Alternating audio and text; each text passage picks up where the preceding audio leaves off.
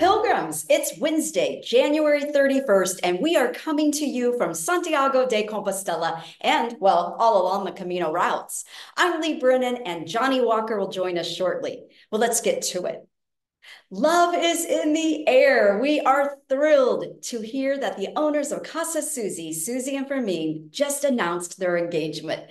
Love truly does happen on the Camino. They met when Fermin was guest number 30 at Casa Susie, and since then, they have been taking care of and spoiling pilgrims from all over the world. Congratulations to Susie and Fermin. We love you both. So, what's happening in Santiago today? Well, it is a gorgeous day here, especially for the last day of January. While out and about in the city today, we met this wonderful group of pilgrims from New Brunswick, Canada. They had just arrived after walking from Porto, and boy, were they excited. And then we met a local, Darius, who was out pursuing his hobby of taking pilgrim photographs. The portraits he took today were absolutely stunning.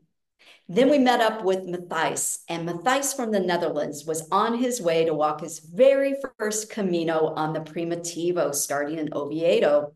We hope to hear more from him once he finishes. Lastly, Mardi Gras starts February 8th, and as I speak, workers are busy hanging lights around the city to enhance the festive vibe for Carnival. Now let's check in with our esteemed co-host, the one, the only, Johnnie Walker. Johnnie, what's up this week? Leigh. Hello, everyone. Here in Santiago, as you can see, it's slightly overcast. It's pretty chilly in the mornings. That's why I'm well wrapped up. As you can see from this forecast, it's wonderful walking weather. And over the next few days, there it might be cloudy, but the sun will pop out from time to time, slightly chilly. I think there's nothing quite like walking early in the morning, a crisp, cold morning, and you heat yourself up. Uh, walking often to take off a layer mid morning, and here in Santiago, by midday, by one o'clock early afternoon, it's much warmer, and then cool again in the evening. Brilliant walking weather, as I've said. At this time of the year, at the end of the first month of the year, at the end of January, often we turn our minds to what the numbers are going to be like this year. People are prone to make predictions. I tend not to make predictions. But in the last week, some 700 pilgrims have arrived here in Santiago. Therefore, in the first month of the year of 2024, 2,072 pilgrims have arrived. Is that less or more, you ask yourself, than last year?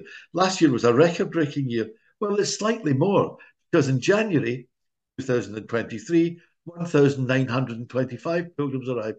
So we'll see whether the graph keeps going up and going up and other records will be broken, but we don't know that yet. Last week, I made available to you freely uh, my pilgrim guide to Santiago called Room for Everyone. And I believe here in Santiago, there is room for everyone. Many people wrote to me, and I'm happy to send you details and give you a link to download the guide. Um, and it's also available from, gave it for nothing, to the Pilgrim Associations, American Pilgrims on the Camino, um, Canadian Company of Pilgrims, the South African Confraternity, the Australian, the Australian Association of Pilgrims, and so forth. So you can get this guide freely from your local country association.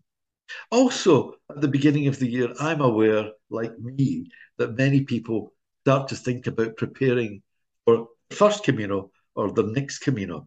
So I wrote another guide.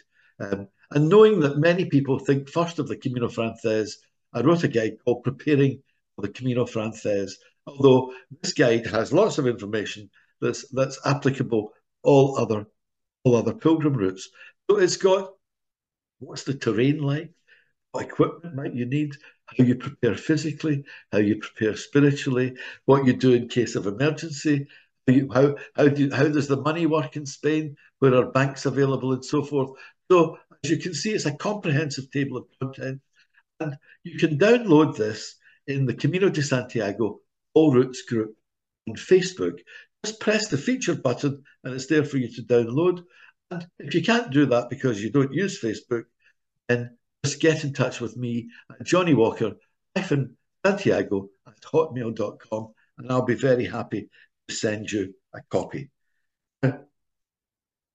When it's cold like this, we often think of our warmest Camino memories. And I'm sure those of you who have walked the Camino, like me, have many Camino memories. And I just want to go back, get you back in this cold morning to me walking the Camino Português by the coast. It was a blistering hot day.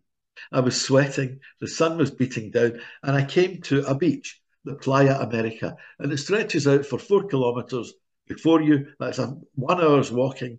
There was only one thing I could do, which was to take off my boots and my socks and paddle along in the water for a glorious hour's walking um, on the Playa America. And I'm sure you will have happy memories of your Caminos.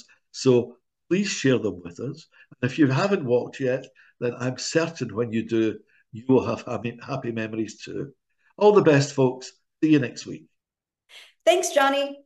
Now, to pilgrims out on the Camino. Lindsay Teixeira reported in saying he is doing just fantastic. He's on stage 15 today of the Via de la Plata.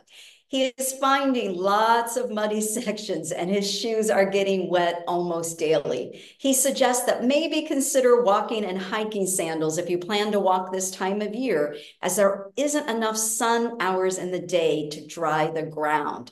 He says, though, temperatures have been so pleasant for walking. Next up is our Camino News update correspondent, Rocco Rossi, with this week's report from the Via de la Plata. Thanks, Leigh. One week in, almost 200 kilometers walked, four pilgrims sighted, five if you include the dog that was walking with two of them. And I've got a top five list for you. Why five? Well, I've only been here a week. Give me a break. Number one, La Plata.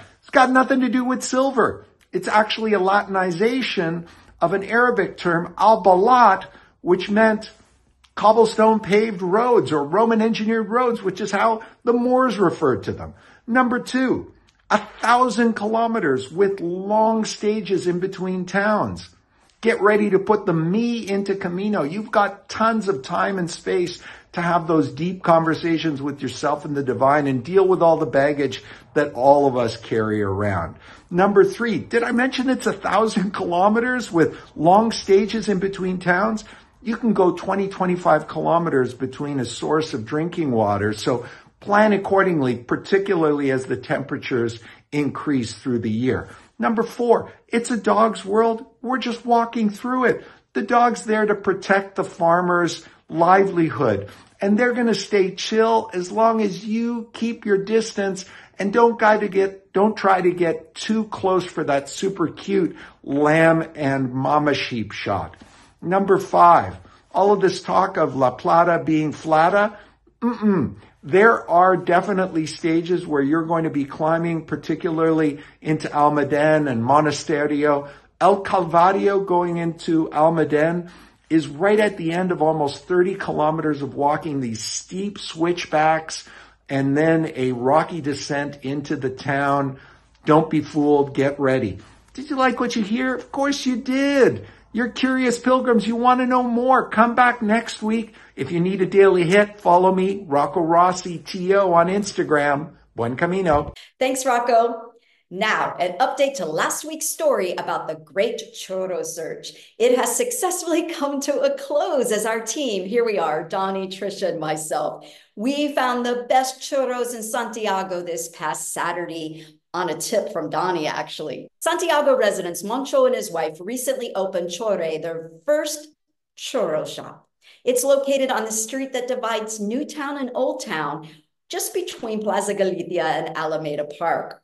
Moncho says his secret is using only freshly made dough. The churros were crispy on the outside, fluffy in the inside, and they were served warm. They have a well-stocked topping bar to customize your orders. And my favorite was the churro rolled in cinnamon sugar and then dipped in white chocolate. It was to die for. Don't miss this place the next time you're in Santiago. This week on the Camino Cafe podcast, I spoke with Dan Mullins about his journey of recovering his singing voice after a terrible virus. We ended the talk with Dan performing a world premiere of a new song that will be on his new album, Storyteller. Well, from all of us here at Camino News Update, that's it for this week. See you in Santiago, pilgrims.